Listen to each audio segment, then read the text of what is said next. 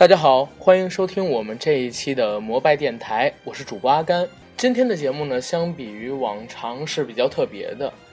因为只有我自己来和大家播报这一期的节目。我们节目组里的其他几位主播这周或多或少都有一些事情没有办法赶过来，所以昨天晚上我们在开会的时候还在纠结到底要不要休息一个礼拜，下周再做新一期的节目。可是大家也都知道，昨天呢是第五十三届台湾电影金马奖的颁奖典礼，我们整个群组都是属于电影的发烧友，如果不做这一期的节目一定会很后悔，因为我们错过了一个在自己初始阶段就能参与进去的华语影坛盛世。所以今天我自己决定，不管怎么样，哪怕只有我自己一个人，也要把这期节目做下来。呃，今天是收听我们节目的观众，那请稍微对我的要求放低一点点，咱们安安静静的，然后进入我们今天这一期的节目，第五十三届台湾电影金马奖的亮点和槽点。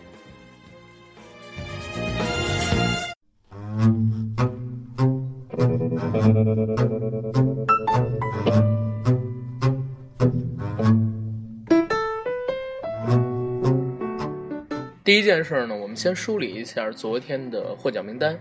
最佳影片是来自内地的小成本影片《八月》，这是导演本身的第一部电影。最佳导演呢，是由冯小刚的《我不是潘金莲》获得，他在去年刚刚以《老炮》获得了第五十二届金马奖的最佳男主角。这一届的最佳男主角呢，是由范伟老师他不成问题的问题然后获得。范伟老师一直是我非常喜欢的演员，他这一次入围金马，然后居然能得金马影帝，算是对我而言最大的惊喜。最佳女主角呢，是由周冬雨、马思纯凭借《七月与安生》下了一个双黄蛋，两个人都做了第五十三届金马奖最佳女主角。最佳男配角呢，是由来自六弄咖啡馆的林柏宏获得。最佳女配角是由一念无名的金燕玲获得。同时呢，这部影片还令黄进导演获得了最佳新导演的名位。最佳剪辑和最佳原创剧本是由今年的话题性影片《来自银河映像》的树大招风获得。最佳改编剧本呢，则是由不成问题的问题、梅峰和黄石两位编剧获得。最后一个大奖，也就是最没有争议的奖，最佳摄影是由《长江图》的李平斌，也就是我们的华语电影圈摄影第一人获得。李平斌老师呢，在《长江图》里的表现，其实算是华语电影在胶片时代留下的最后绝响，也贡献出了我们今年在院线看到的最美的片荒情景。以上呢，就是第五十三届台湾电影金马奖比较重量级的奖项的获奖情况。接下来我们的节目呢，就是由我阿甘然后来沟通一下有关于第五十三届金马奖上面发生的一些故事。这一届的金马奖上，最佳影片八月的导演陈大磊在说获奖感言的时候就聊过他和金马奖的一些渊源，其实这点是跟我很像的，因为阿甘我本身也是北京人，小的时候呢，我们家也有一个像是大锅的那种卫星信号接收器，所以一直能看到像是凤凰台，然后明珠台、翡翠台，包括说是台视，所以就很小就开始看有关于金马奖、金像奖这类型的颁奖典礼，包括说很多的好片子，像是蓝雨、卧虎藏龙，还有金像奖的那些像神探啊、杜琪峰的电影，都是通过这种颁奖典礼然后得到的。所以金马跟金像对于我来讲并不是非常遥远的事情，他们从我很小的时候就开始进入到我的生活，并且给我提供了像是在华语电影观影上非常重要的一个资源，或者说是信息渠道。所以在这一届看金马奖的时候感触就特别深吧，因为今年是杨德昌导演的《牯岭街少年杀人事件》上映二十五周年，所以这届金马奖它从海报包括说是颁奖典礼的内容上都提供了非常多的关于牯岭街少年杀人事件上面的致敬元素。我自己在看到张震作为这一届颁奖典礼的引言人开场讲这一届牯岭街怀旧主题的缘起的时候，他复述杨德昌导演的话，我们何其有幸生活在这个不幸的时代，这一句话的时候眼泪立刻就涌在眼眶里。杨德昌导演已经去世很多年了，张震说他在回忆这部电影的时候曾经说过，在拍郭玲洁那个夏天之前，这里在座的绝大多数人都不知道摄影机是长什么样子的。然后主持人陶子就满怀感情地续上这句话，但是在那个夏天之后，这些人都留下来了，而且直到现在。陶子在说这句话的时候，他身后站了两排人，这两排人呢都是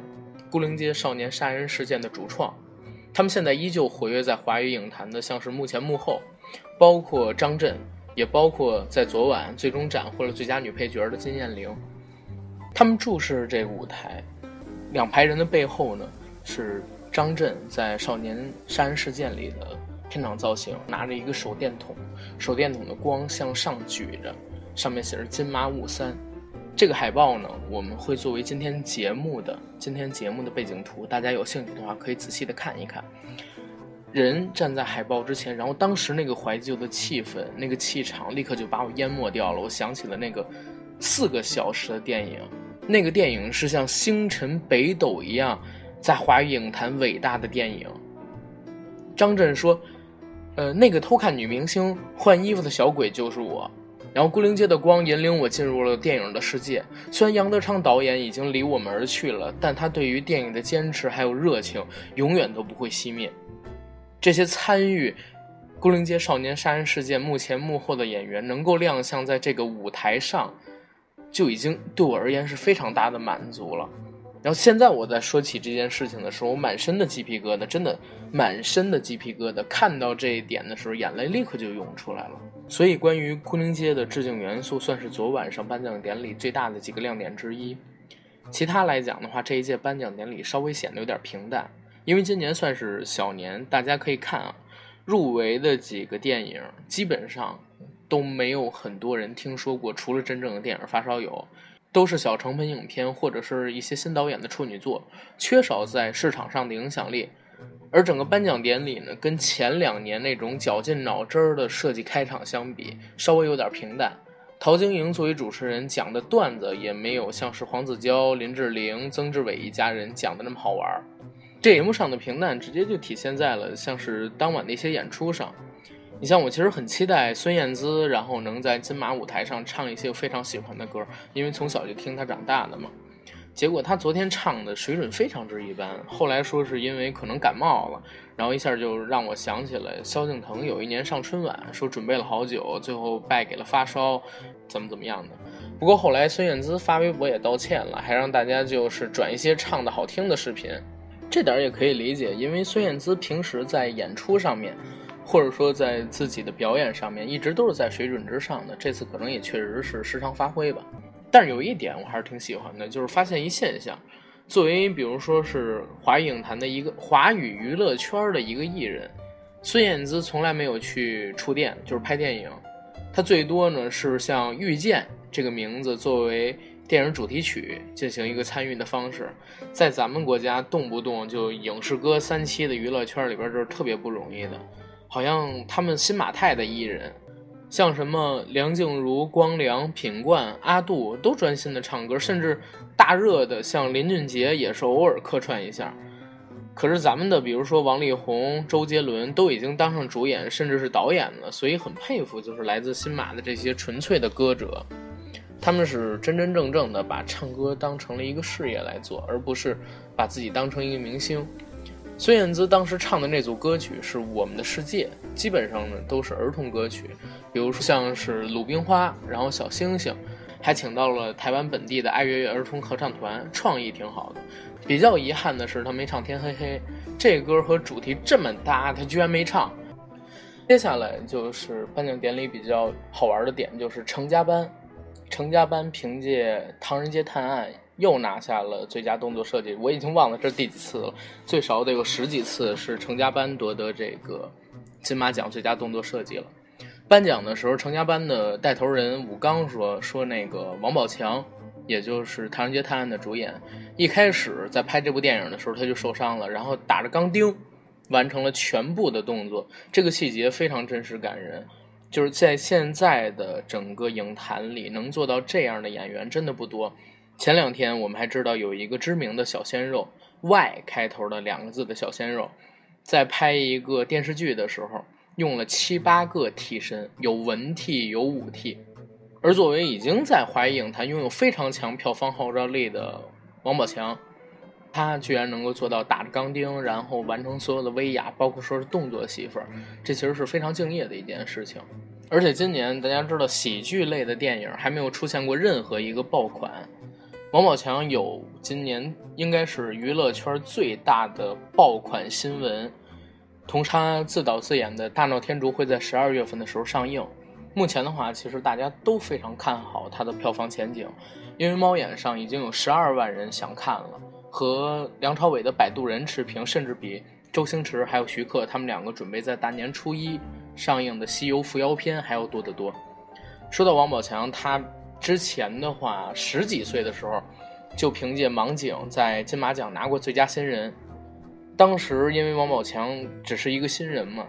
据说他的庆功宴只是一碗面，因为太穷了，去台湾的路费都是借的，所以在卫生间遇到偶像刘德华的时候，他激动的说不出来话，然后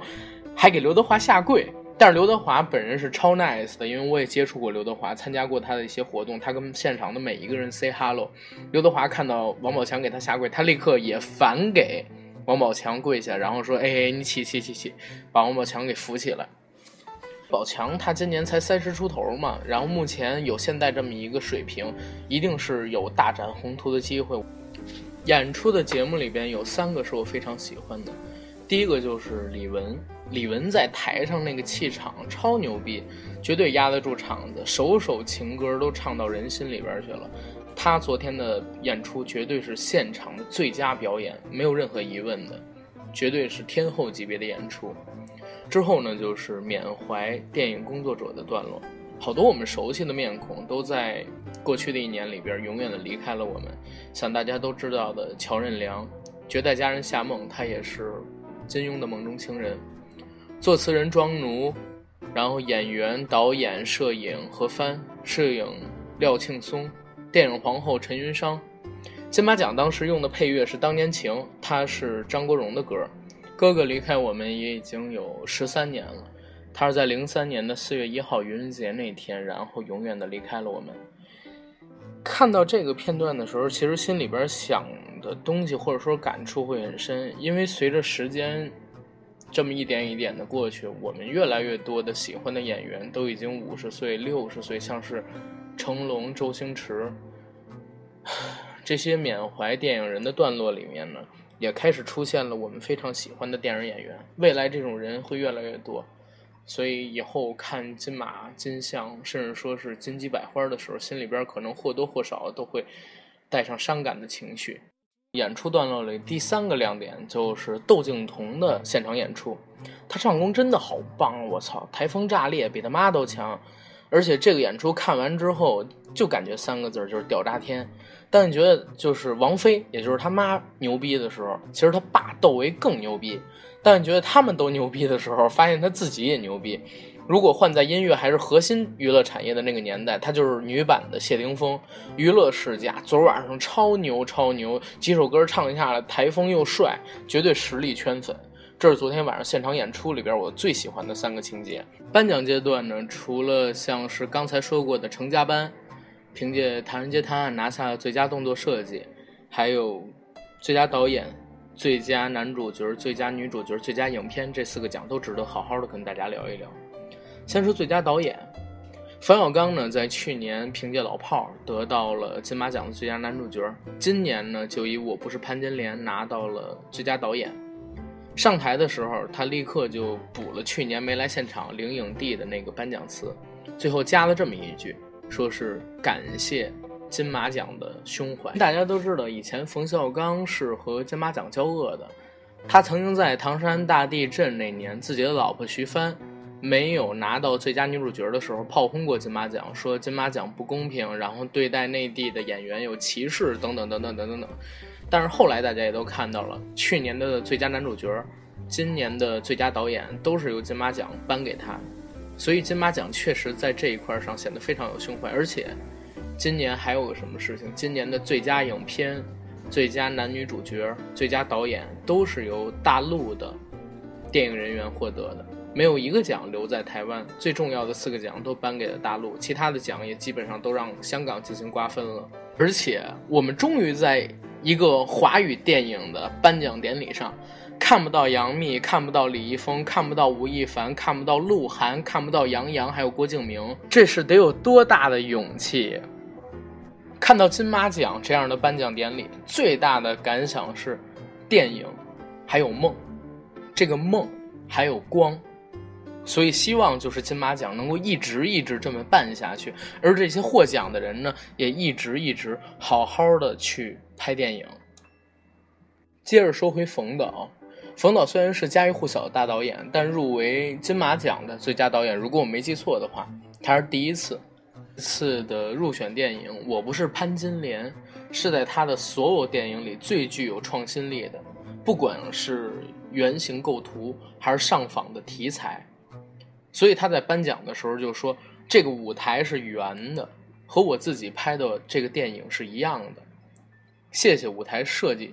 呃，也感谢刘震云为我们指明方向，感谢冰冰一个明星来演文艺片，而且基本是不收钱的。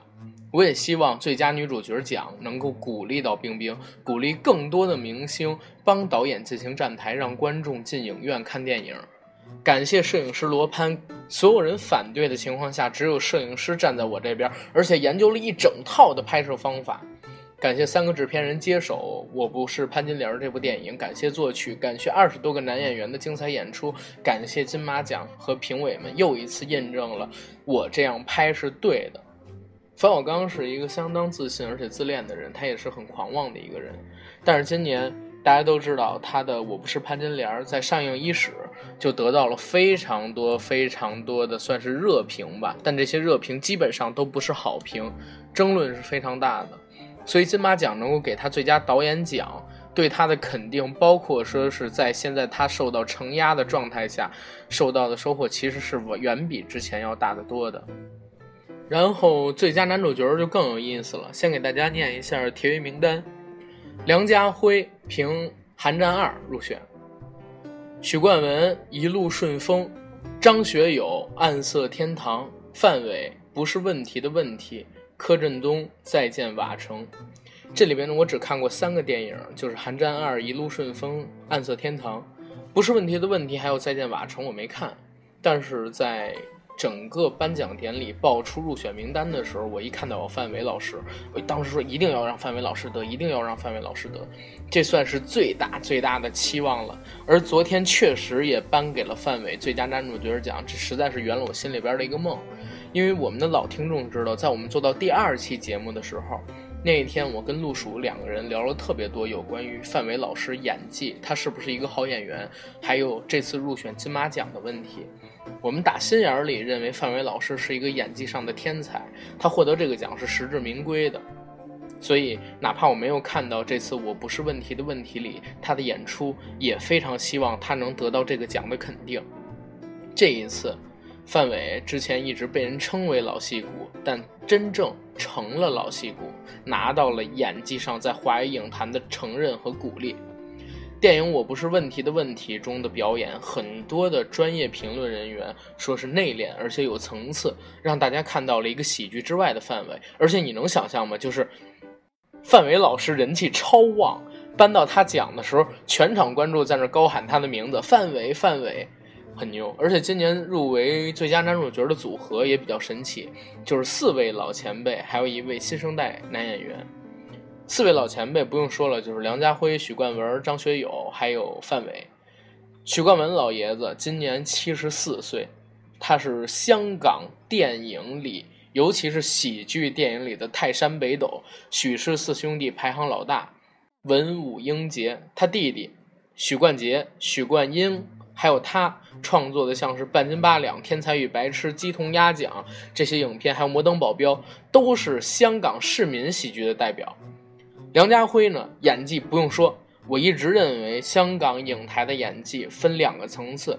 梁家辉在顶层，其他人在第二层，就是去争冠军。在演员塑造角色的广度上，华影坛如果梁家辉排第二，没有人能排第一。我们能看到他演过皇帝，演过齐王，演过主旋律电影里的反派，也演过黑帮老大，演过娘娘腔，演过反串，演过那种低俗恶搞的喜剧文艺片，深情款款的富家公子，也演过落魄街头的流氓乞丐，全部都演过。而且不管片子的质量怎么样，他一直能奉献出超级好的演技，而且每一个角色的塑造感都是不同的。在这一点上，不管是梁朝伟甚至是周润发，相比他而言都有缺失。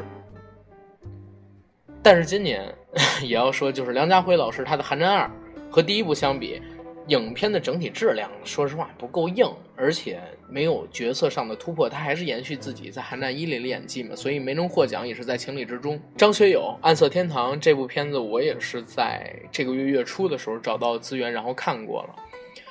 在香港演艺圈里边，梁朝伟的唱功和张学友的演技一向被视为最被忽略的才华，而且其实梁朝伟唱歌不一定唱得那么好，就是别人吹的，但是谁要说张学友没演技，我们绝对不服。张学友的形象亦正亦邪，喜剧正剧他都能演，而且收放自如。像最早的时候他演过《阿飞正传》演过《阿飞正传》在王家卫的电影里边完全盖过了刘德华的风头，之后又有像是《男人四十》《东成西就》里边这些出彩的表现，而且他还曾经凭借《笑傲江湖》获得过金马奖最佳男配角。呃，对，这点要和大家说一下，就是《暗色天堂》里和《男人四十》一样，张学友和林嘉欣演对手戏，所以林嘉欣在颁奖的时候，虽然梁朝伟没有到场，但是敲了两下胸膛，和大家非常动情的说，张学友是他最亲密的人。柯震东呢，是本届金马奖最大争议的入围者。这点绝不为过的，因为直到昨天晚上的颁奖典礼开始之后，依然有不少的网友抵制柯震东。我们抛开演员的个人生活不谈，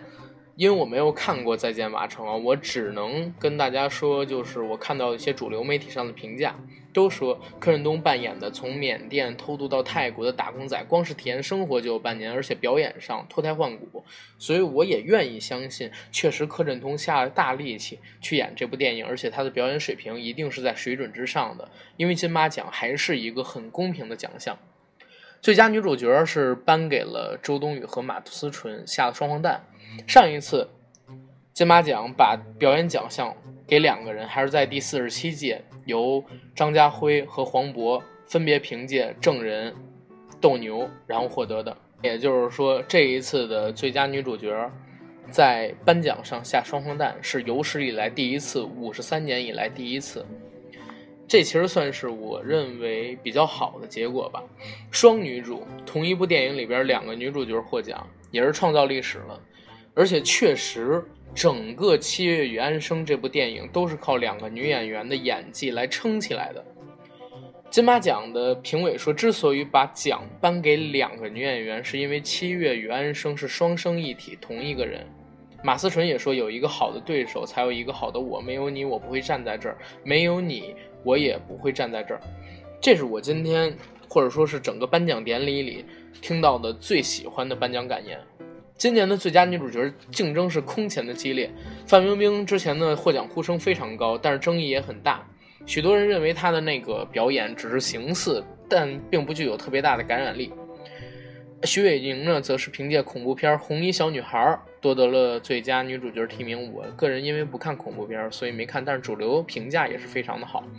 吴可希不是那种长得特好看的女演员，但是她据说在《再见瓦城》的表演几乎也做到了毫无表演的痕迹的真实，所以这届刚才我说过了，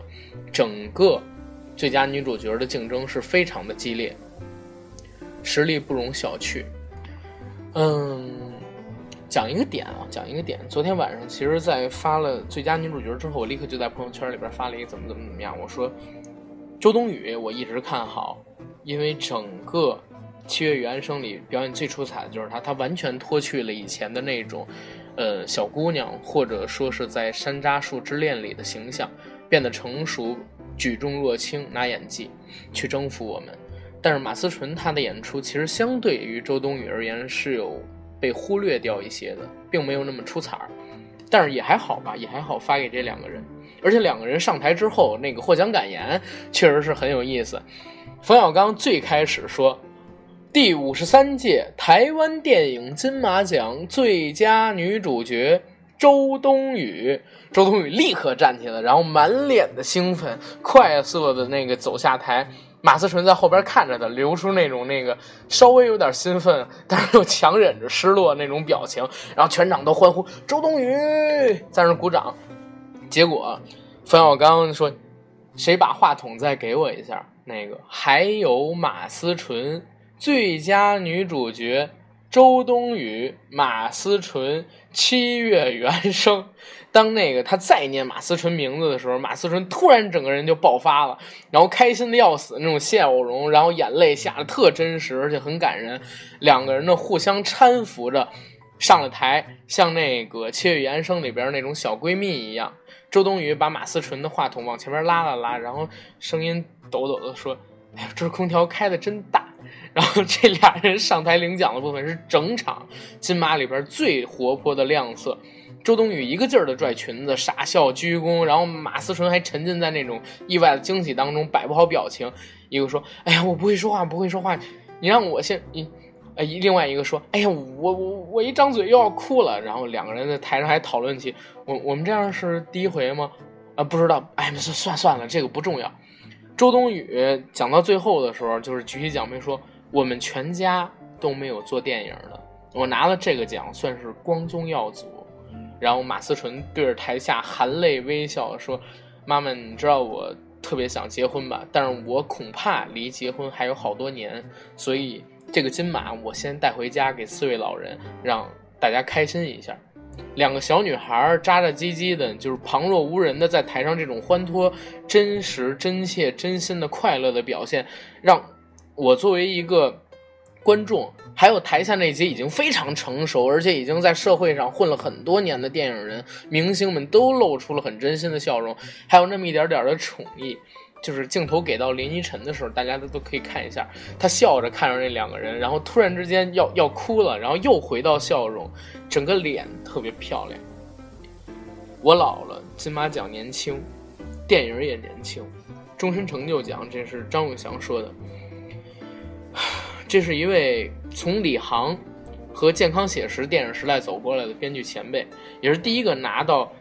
电影终身成就奖的幕后工作者，他做的编剧做了四十多年，他也是现在整个华语电影圈剧本格式的始祖。他上台领奖的时候，全场自发起立鼓掌，然后啪啪啪进行尊重。所以他说，他在现场看到这么多年轻的有创意的朋友们参与到电影行业里边来，很是欣慰。他露出笑容说：“金马五十三年了，但是看起来比当年更年轻了。我老了。”蔚为感慨，蔚为感慨，感谢华语电影有金马这么一个舞台，有金马这么一个舞台，华语电影与有荣焉。